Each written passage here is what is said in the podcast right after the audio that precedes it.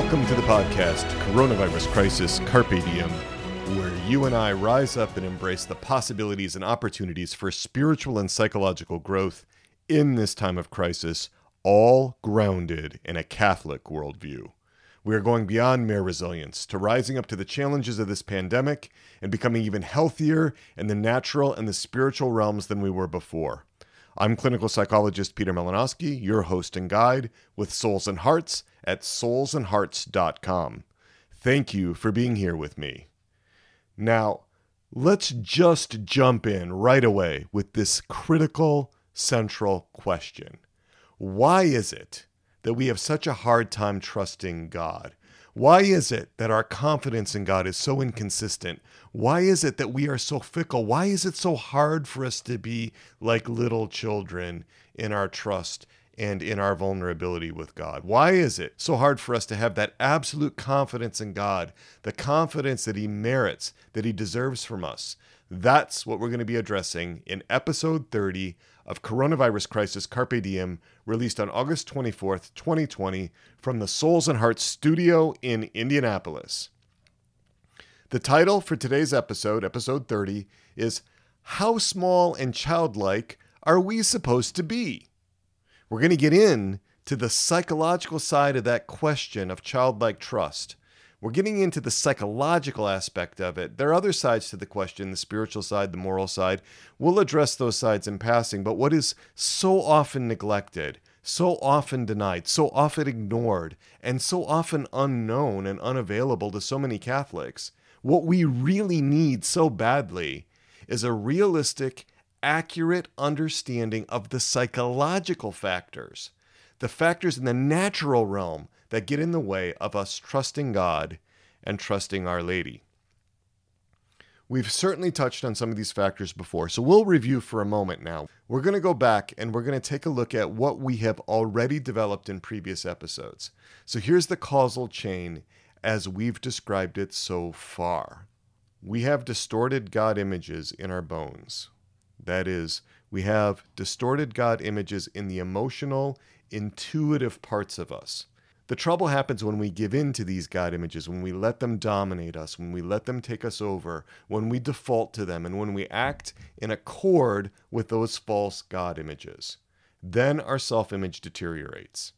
Meanwhile, we drift away from God or even flee from Him.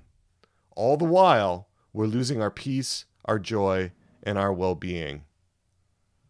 When that gets bad enough, we become symptomatic. We become anxious, depressed, apathetic, hopeless, panicky, obsessive, whatever our symptoms are, that's what we start to face. What's the main psychological reason that we don't resist our problematic God images? Again, I'm talking about psychological reasons here, not spiritual reasons like having a particular vice. I'm not talking about cases in which there's some sort of, you know, demonic activity or something like that. I'm talking about psychological reasons. Psychologically, what happens is that we lose track of who God really is. We don't see God clearly in those moments. We waver. We're tempted to doubt. We're inclined to fall again into our destructive patterns, whatever those are for us.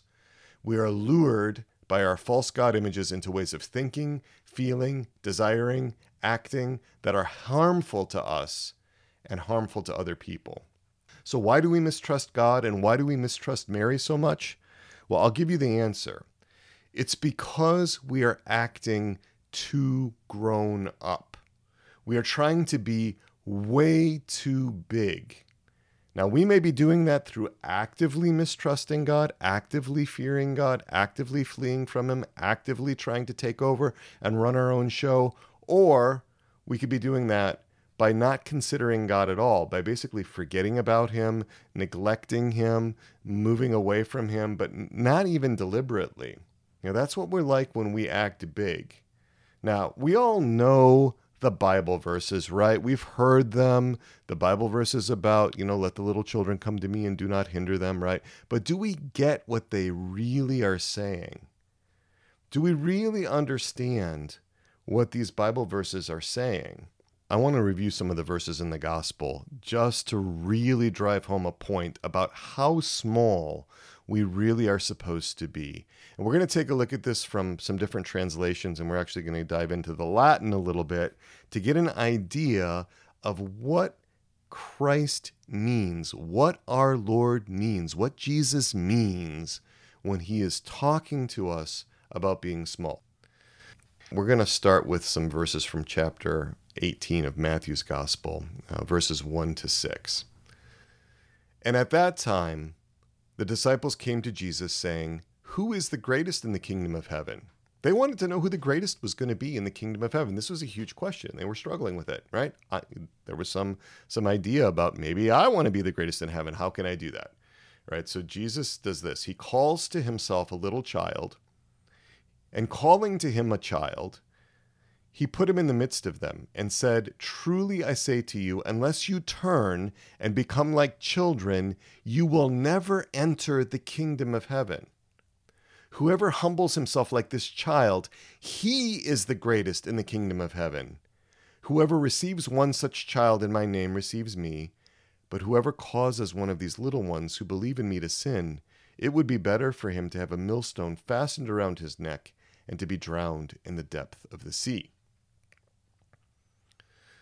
Okay, so we've got Jesus in response to the question from the apostles, who is going to be the greatest in the kingdom of heaven? He says, a child.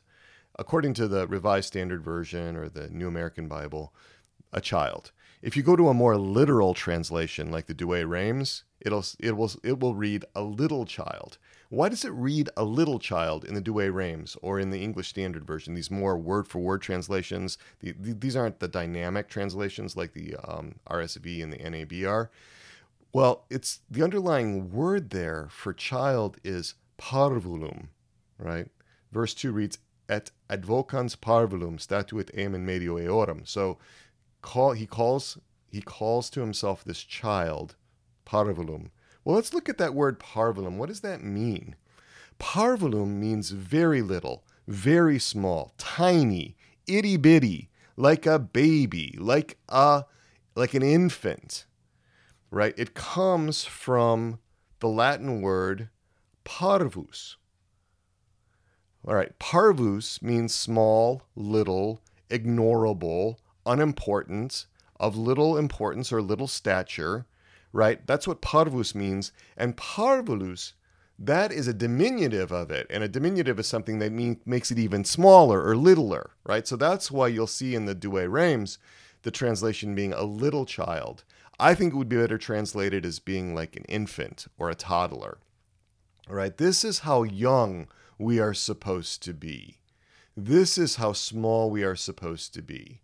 So that word parvulum or parvuli in the plural is used throughout verses 1 through 5 of chapter 18 of Matthew. But when he gets to the, but whoever causes one of these little ones to believe in me to sin, all right, that little one, little ones is translated as pusillis. All right, and again, that means really small, really tiny. This is not the kind of language that we, you would use for an adolescent or for a child who'd be middle school age. These, this is for very, very small, very small children. And that doesn't come across in the translations that we, we typically will hear in, uh, in, in, in Mass or the ones that we typically will read for study that typically just render it as children or little children. But if we really get into this, we see how small these children are. This also comes through in chapter 19 of Matthew. If we skip to the next chapter, chapters are verses 13 to 15. Then children were brought to him that he may lay his hands on them and pray. And the disciples rebuked the people. But Jesus said, Let the children come to me and do not hinder them, for to such belongs the kingdom of heaven. And he laid his hands on them and went away. All right, so he's hammering at the point again that the kingdom of heaven is for is for children. All right, and again, it's translated as parvulos, parvuli, depending on um, on the uh, on the uh, the tenses of of uh, and the declensions and all of that Latin stuff. It's all about these little tiny children, right? There's this emphasis on infancy again. That's incredibly important because this is this is this is about who makes it into the kingdom of heaven and who is the greatest in the kingdom of heaven. I think when we hear these passages, we we don't really grip onto what was happening at the time. I suspect that these children that were approaching Jesus, that were being shooed away by the apostles, were not well behaved 12 uh, year olds. They were not 10 year olds that were showing a strong sense of propriety. They were little, little children who were drawn to Jesus, who in their innocence, who in their vulnerability, who in their in their littleness recognized Jesus more for who he is than the apostles did at the time. Right? The apostles were kind of clueless. Right? And these were the ones that should have known him best if you just looked at it from an adult point of view. So, this call to spiritual childhood is absolutely essential. And it's not to getting to some point where you're like 12 or 10 or 8. We're really talking about infancy and toddlerhood. That's what I believe about this. Right. So, let me give you a little story about my cousin Ryan. This happened many years ago. We're probably talking about 35 years ago. He was three years old, and I was probably, I was in my teenage years and he it was Christmas time on my mom's side, which is a big celebration, and he was dressed up in this very dapper seersucker suit. He had a matching cap, blue and white stripes. It was Christmas morning, and he got this most amazing gift for a three year old. He got those glasses, you know, those glasses that have the big bushy eyebrows and the big nose and the mustache, right? And he put that on and he looked at himself in the mirror and he strutted around and he really believed that we would see him as a man. He wanted to be a man. He didn't just want to be a man, he wanted to be a big man. He wanted to be a big man. And it was so it was so cute for one thing. It was really striking. It was really memorable. It penetrated, you know, the fog I was in at 15 years old or whatever and burned itself into my memory as something being really significant. And I think that most of the time in the spiritual life, we are trying to be like my cousin Ryan when he was 3 years old. Not in his littleness, but in desiring to be big. Right? Now he was playing. He was having a good time. He was hamming it up too uh, after a while once he recognized that we kind of saw through it um, he was he was he was playing with it and and it was it was it was it was really enjoyable but but I think what we do in the spiritual life is we try to be way too big. Why do we do that? We do that because we don't feel comfortable, we don't feel safe, we don't feel secure in being small. And there are psychological reasons for that. There's reasons for that. And if we can get at those reasons in the natural realm, we're going to have an easier time of it. So, just a little bit more about the importance of spiritual childhood. For St. Therese of Lisieux, everything is based on and flows from spiritual childhood. That's the assertion of Father Francois Jamart in the Complete Spiritual Doctrine of St. Therese of Lisieux. You know, that means that for Therese of Lisieux, it's a childlike mindset, a childlike heart set, a childlike body set, and a childlike soul set. It's all about being little. It's all about abandoning oneself to God as a little child in all things. And I will tell you, this is the very thing that made St. Teresa of Lisieux so unpalatable to me for the first mm, 47 years of my life or so. I hated the idea of being that small. It sounded so syrupy and so sugary. It just it was just it was just really unappealing. It sounded way overdone, way over the top, so hyperbolic. But really what was going on for me was a rejection of that of that teaching, a rejection of her spirituality because I did not want to be small. I I there are times right now where I don't want to be small. Right? St. Teresa of Lisieux says it is confidence and nothing but confidence that must lead us to love. This was in letter 197 to Sister Marie of the Sacred Heart, her sister, her biological sister, as well as her sister in the uh, convent at Lisieux. But that is much easier said than done. There are parts of us that believe very strongly that we're going to be harmed, that we may even be annihilated if we become small, if we become vulnerable, if we become like little children again right? So, so what we want to do instead is that we want to approach God on my own terms, on my own conditions, within my own field of vision, within my own understanding. You know, we don't, we typically don't assume that we're going to meet God as equals exactly, right? But we're going to be maybe partners. We're going to hash this out together. Uh, we're going to be like almost equally yoked or something. You remember the uh, the bumper stickers? They were popular uh, a number of years ago that said like God is my co-pilot, right? We we want to we want to have that sort of attitude. We want God with us, but we want him to basically sign off on the plans and the ideas and the goals that we have because of our God images, because there are issues with really being able to enter into a trusting relationship with God. And that is a function of our very first experiences. And we're going to get to that in a minute. We all have had experiences before the age of 24 months that complicate the way that we see God. I just want to go back, though, and, and, and enter into scripture just a little bit more about the absolute dependence that we have on God. And some of you may be really uncomfortable at this point in the podcast. They may be like, oh, this is really stirring me up, right? Because I'm I'm not mincing any words when it comes to the absolute um, the absolute dependence we have on God, the absolute need we have to have that childlike confidence in God in order to be in relationship with Him. And if you're getting stirred up by that, that's actually really significant. I'm not actually all that comfortable with the whole idea, and I've been working with this stuff for years now. So let's go ahead, and though, and take a look at what Christ tells us in, um, in John chapter 15. He says, I am the true vine, and my Father is the vine dresser.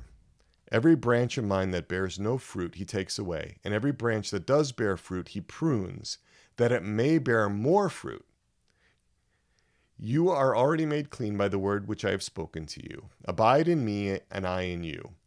As the branch cannot bear fruit by itself, unless it abides in the vine, neither can you, unless you abide in me. I am the vine, you are the branches. He who abides in me, and I in him, he it is that bears much fruit. And this is the money quote right here. For apart from me, you can do nothing. For apart from me, you can do nothing, right? Listen to the language here. We are to abide in Jesus. We really understand what that means. That means like being with him. It doesn't mean all of this separate autonomous activity. It doesn't mean us captaining our own ship and pioneering our own way and making our own way in the world, you know, all on our own which is you know something that's very much a part of uh, the culture in the U.S. This pioneering spirit, this rugged individualism, you know, this idea that that I make my own way. No, what he's saying is, apart from me, you can do nothing. Tie that in with how Jesus sees us. He sees us as these little children, these a parvulus, right? These teeny tiny babies, as sheep, right? Without a shepherd. And again, I've raised sheep, and sheep are the least qualified farm animals to make it on their own that I've ever come across. You, you know, it's far better. You have a far greater chance that pigs will make it on their own or that cattle, cows will make it on their own. Uh, far greater chance that turkeys will make it on their own ducks can make it on their own better than than uh, than than sheep. Uh, chickens can even make it better on their own than sheep can. Sheep really need a lot of help. They really don't know what's best for them, if you know, because of all the years of domestication. So, you know, we need to abide in Christ because that's where we're actually the safest. So now we're going to take a little more psychological take on this. I'm going to introduce you to some of the ideas of Erik Erikson. He was a psychoanalyst and he really focused on psychosocial development rather than psychosexual development. Freud was all about psychosexual development and the impact of sexuality on the psychological development of people, children. Erikson, on the other hand, really believed that the social aspects, the relational aspects were far more important. He placed much more emphasis on those than Freud did. And Erikson believed that personality developed in a series of stages. He looked at the entire lifespan of individuals. And he looked at developmental tasks or, or internal conflicts that had to be resolved in order for the person to move to the next step. And we're only going to look at the very first developmental task that, Eriks, that Erikson posited, and that is the whole question of trust versus mistrust. Erik Erikson said that the developmental work from birth to age 18 months, year and a half, was all about trust versus mistrust. And he argued that this was the most important problem to resolve. This was the most important phase of life, 0 to 18 months, because it shapes our view of the world. It very much shapes our personality, the influences that we have around whether we can trust or not trust. That becomes so huge. So, can I trust those who care for me? Can I trust those who are near me? Or mm, maybe I can't, right? If this phase is adequately resolved, Erikson said, the result is a sense of hope and a sense of confidence that relationships are beneficial, that relationships are good, and also a sense of personal competence. There's the sense that I am an effective agent in the world and I can move on to the next step, the next phase of a development. So, what does this mean? That means that if the infant or the toddler is hungry, thirsty, cold, hot, sick, tired, in need of a diaper change, in need of reassurance, right? Fell down, got injured, needs help. If the parent can interpret and understand what the child is going through and can be with that child in a way that's helpful and also that that happens consistently that's the other key thing about this is it can't just happen once in a while there's got to be enough consistency so that the child begins to trust in the caregivers and in the world around him is a reasonably safe place. The care from the parents, therefore, is critical. The question is for the child do my needs get met? Can I rely on my parents? There are some parallels in attachment theory um, by John Bowlby. You know, he talked about the question of whether a parent is a safe haven and what he means by a safe haven is that essentially the parent, he uses attachment figure because it could be a nanny or a grandma or something like that. But can the child, can the toddler, can the infant return to the attachment figure for comfort and safety when something scary happens, when there's a threat? Is the parent capable and willing to enfold that child in a space that is safe that is reassuring, that is comforting. And then, can the parent act as a secure base from which the child can go out into the world and experience things and then come back? Sometimes parents are really bad at letting their kids go out and explore. You know, they hover over them, they try to keep anything bad from happening to them. But does the parent give the child the space to do that exploration? And is the parent available when the child needs the parent, right? When the when the child needs his mom or when the child needs his dad. Both of these theorists really looked for the child to develop a sense of competence, for the child to grow up.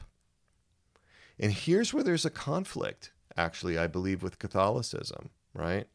This is where I think we get this, this this paradox where we yes we are supposed to grow up. We are supposed to mature right? Luke 252 and jesus grew in wisdom and in strength and in favor with god and man. There is a human development that happens. At the same time though we're supposed to remain little and childlike when it comes to our relationship with god. So these developmental theories attachment theory um, and then erikson's psychosocial theory they address what those what those theorists, what those clinicians saw as good development. And it brings up that paradox that we are to grow up.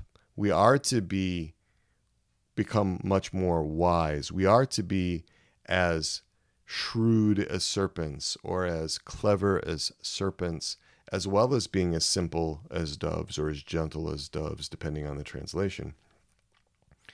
Um, and so there's this there's this paradox. But what I think happens is that the experiences of the failures of our caregivers and every caregiver except the Blessed Virgin Mary and possibly Saint Joseph ha- fails us in one way or another, and we recover from that in a variety of different ways. But there are still these attachment injuries, and sometimes there's even pretty significant trauma. And so, what we need to be able to do is to be able to go back and have a different experience of parenthood from God our Father and from Mary our Mother. And that's what we're what we're going to be getting into more within this podcast. This is sort of an introductory one. I had wanted to get much more into Mary images in this in this particular episode. And it just got a little long. There was a I wanted to kind of set the stage with this critical point of how small we need to be. Now this may be a point where some people say, "Look, you know what? I'm done. I'm done. I'm out of here." You know, this guy seems to be getting off the rails. It's just more than I want to listen to. But I think if we really get into looking at this, and when I've worked with with people that were pretty well adjusted, you know, on the surface at least, and they come in for different kinds of evaluations, fitness for duty evaluations, for example, for sensitive government positions, or when you've had uh, men that are relatively well adjusted that have come in uh, because they're candidates for the priesthood or religious life, or women uh, candidates for religious life. If you really get to know them, if they're willing to enter into this process where they're allowing themselves to be known, there's always issues around trust. There's always issues around trust. So while the attachment researchers initially back in the 60s, and so Mary Ainsworth and others said that, hey, you know, about 70% of people are securely attached. Um, I think that when it comes to God, it's much harder to be securely attached, in part because it's a different kind of relationship. It's a relationship with a purely spiritual being when we're relating with God the Father. So it's harder to get the kind of cues that we, you know, we're familiar with as far as whether we really are safe or not. There's a whole different way of having to relate. And so any issues that we have that are unresolved around trusting in the natural realm are likely to be reflected in the same kinds of difficulties in the spiritual realm.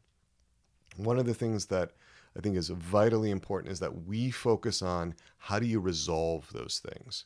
So we're, we've done a whole lot of work around God images. We just wrapped up five complete episodes where we reviewed 14 problematic God images. We're now going to be moving into what kinds of things can we be doing to help resolve the psychological impediments to being able to know God as He actually is, to be able to trust Him, and to be able to abide in Him. Here's the kicker, though it's not something that we can really do on our own. This is the real problem. This is why this is such a thorny issue for people. Is that because we're little, like infants, like toddlers, like sheep, because we are not super competent, because we are not uh, supposed to be in charge, we're not supposed to be the pilots of our own plane. We're we're supposed to be able to have this trust in God. How do we do that, right? It's sort of like saying, in order to trust in God, I've got to trust in God.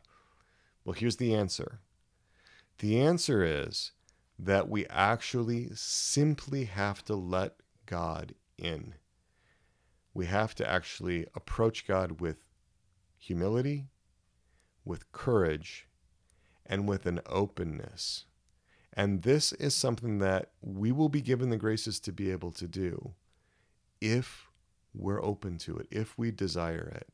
And God is going to have a huge amount of tolerance for all of our missteps. You know, the ways that we come up short, the ways that we fall, our inadequacies, all of that.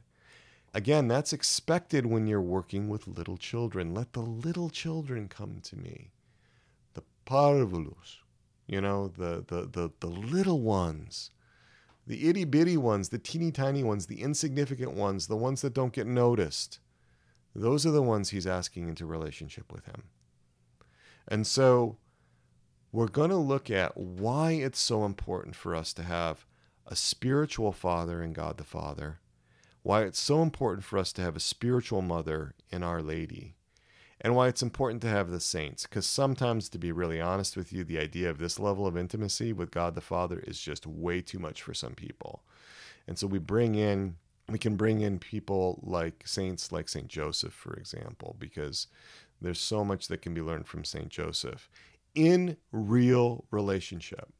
And as a psychologist, I'm interested in doing this not just because of the spiritual aspects of it because again that's not my that's not my that's not my area of expertise what i'm interested in bringing in god the father saint joseph our lady other saints is to be able to heal the mother wounds and the father wounds that we have the unresolved traumas the attachment injuries on the natural level on the natural level because any wound that you received, any injury that you received, any inadequacy that your mom had in that moment, that your dad had in that moment, even if it was a little thing, if it was a huge thing, whatever it was, God knew about it before time began.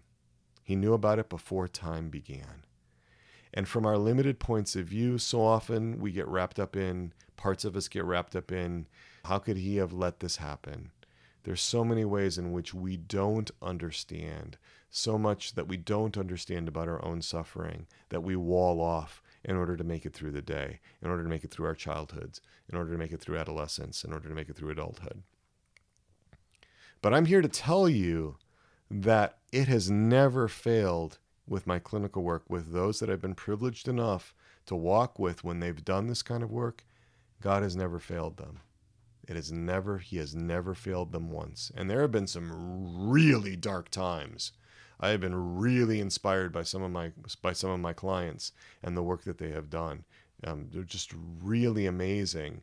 But it comes down to can they enter back into that smallness, that littleness? Can they go back to that childlike trust and dependency on God, which then opens the door to abandonment, which then opens the door to greater humility, which then opens the door to all of the other aspects of the spiritual life. That's actually core. If you don't have that, you're going to be missing something very significant. And that was one of the reasons why I think our Lord was so critical of the Pharisees. I think they struggled or didn't struggle with being small, right? Maybe it's better said that they didn't struggle with being small. They just weren't going to be small. They were going to be big. They were going to be large. They were going to be in charge, right? And there was no way for them to be able to relate with our Lord. So you see this on both sides. That's the thing that pride does to us, that lack of vulnerability, that lack of humility, is it leads us to wall ourselves off from relationship. And I know some of you may be feeling, but it hurts so much. Some of you may be saying, but I was so badly wounded. And I want you to know that God gets that and that those things only happen so that some greater good could come from it. Now, sometimes that may sound to people like it's whitewash, that it's just some kind of spiritual bypassing, but it actually is true. And if you really sit down and allow that truth to be there, I think it becomes undeniable for people. You actually have to actively resist it in order to not let it sink in. So, with that, I want to talk about a, little action item. I'm going to invite you to go back to when you were 0 to 24 months old. Now, you're not going to remember this in typical narrative memory. Okay, you're not going to have, you know, the kinds of memories you would have as an older child or as an adult from 0 to 24 months, but I am going to invite you to write down what you know about your life from 0 to 24 months, from birth or before birth to 24 months what you know from family stories. You may be able to talk about it with your older siblings, your parents, if they're still alive, might be able to tell you what it was like from zero to 24 months. What was that like for you? To write your autobiography from zero to 24 months, or from before birth, we could say from conception to 24 months. For me, it was really significant because I was I was supposed to be born on something like March 5th or 6th of 1969. That was my due date, but I was like 17 days late. And that was really significant because my father had obtained permission to remain at the uh, at the uh, at the base and not start his second tour of Vietnam until after I was born. He was a he was a navigator uh, on the B-52 bombers in Vietnam, and since I happened to be so late, you know, his his uh, his squadron left, his, his the rest of his flight crew left, and he had to leave the day after I was born to spend another six months flying missions in um, in Vietnam, and he didn't come back until I was six months old. And there are all kinds of implications that happen for that. That has an impact on the child, even though the child doesn't remember. In terms of those narrative memories, it still has an impact. So I'm going to just invite you to write down things like that and to write down the family stories. The and, and if you have a chance to talk with people who knew what your family situation was like, what your upbringing was like when you were zero to 24 months, get that down I'm going to invite you, if you haven't already, to consider becoming part of the uh, Resilient Catholics Carpe Diem community that you can register for online at soulsandhearts.com. Check out the tab that says all courses and shows. Register for that. It brings together people that are really interested in becoming more and more resilient, both in the natural realm and in the psychological realm. People who really want to seize the day. We've got a very active uh, we've got a very active app where we are doing some messaging back and forth. There's a lot of really beautiful reaching out to each other as people struggle with God image stuff, as they're working through difficult things, to have that support. It's free for the first 30 days to be a part of the community. And then after that, it's only $25 per month. It's less than a dollar a day. And that just uh, that just helps to offset some of the costs to keep souls and hearts going. Almost everything we do is free this is one of the few paid things that we have, and it's one of the things that helps us keep the lights on. I'm also going to invite you to reach out to me if you'd like. Uh, you can email me at crisis at soulsandhearts.com. You can call or text me at 317 567 9594. Really like to hear why some of you may not have joined the community. I'm really interested in like what's been holding people back is there something that I'm not aware of? Is it something that's gone on with the podcast, something that you find, you know, problematic or aversive or something like that? Or is it, you know, maybe just uh, just feeling uncomfortable? Maybe there's a little sense that it would be a good thing to do, but you're not quite ready yet. If you're willing to let me know why you haven't joined the community, if you haven't, I would love to know that just because it's just really valuable information for me to uh, understand how to make the community more inviting, how to make it a better place for folks where they can feel welcome and they can feel that it's safe enough to take that step. So, I also want to let folks know that we have a Zoom meeting coming up, and we are going to be discussing God images and Mary images with a particular emphasis on the first 24 months of life. We're going to get into this deeper in the Zoom meeting, and that will be on Saturday, August 29th from 4 o'clock to 5.15 p.m. Eastern Time. 4 o'clock to 5.15 p.m. Eastern Time. That's on Saturday, August 29th. And we've already got a bunch of people that look like they can already make that. We've been discussing the time uh, on our app, and it would be a great time to come and meet some of the community. So if you've got a chance this week to to get registered to uh, to to to make that leap and join us, we'd love to have you. It's a really welcoming community to new people. So, with that, I'm going to call it a wrap. Really enjoyed being with you today. This was more of a freewheeling. This is more of a freewheeling. I'm trying some new things, not quite being so structured, trying to be a little bit more, a little bit more natural, less scripted. You can let me know if that's working or not working and we will invoke our patroness and our patron. Our Lady, our Mother, undoer of knots, pray for us. St. John the Baptist, pray for us.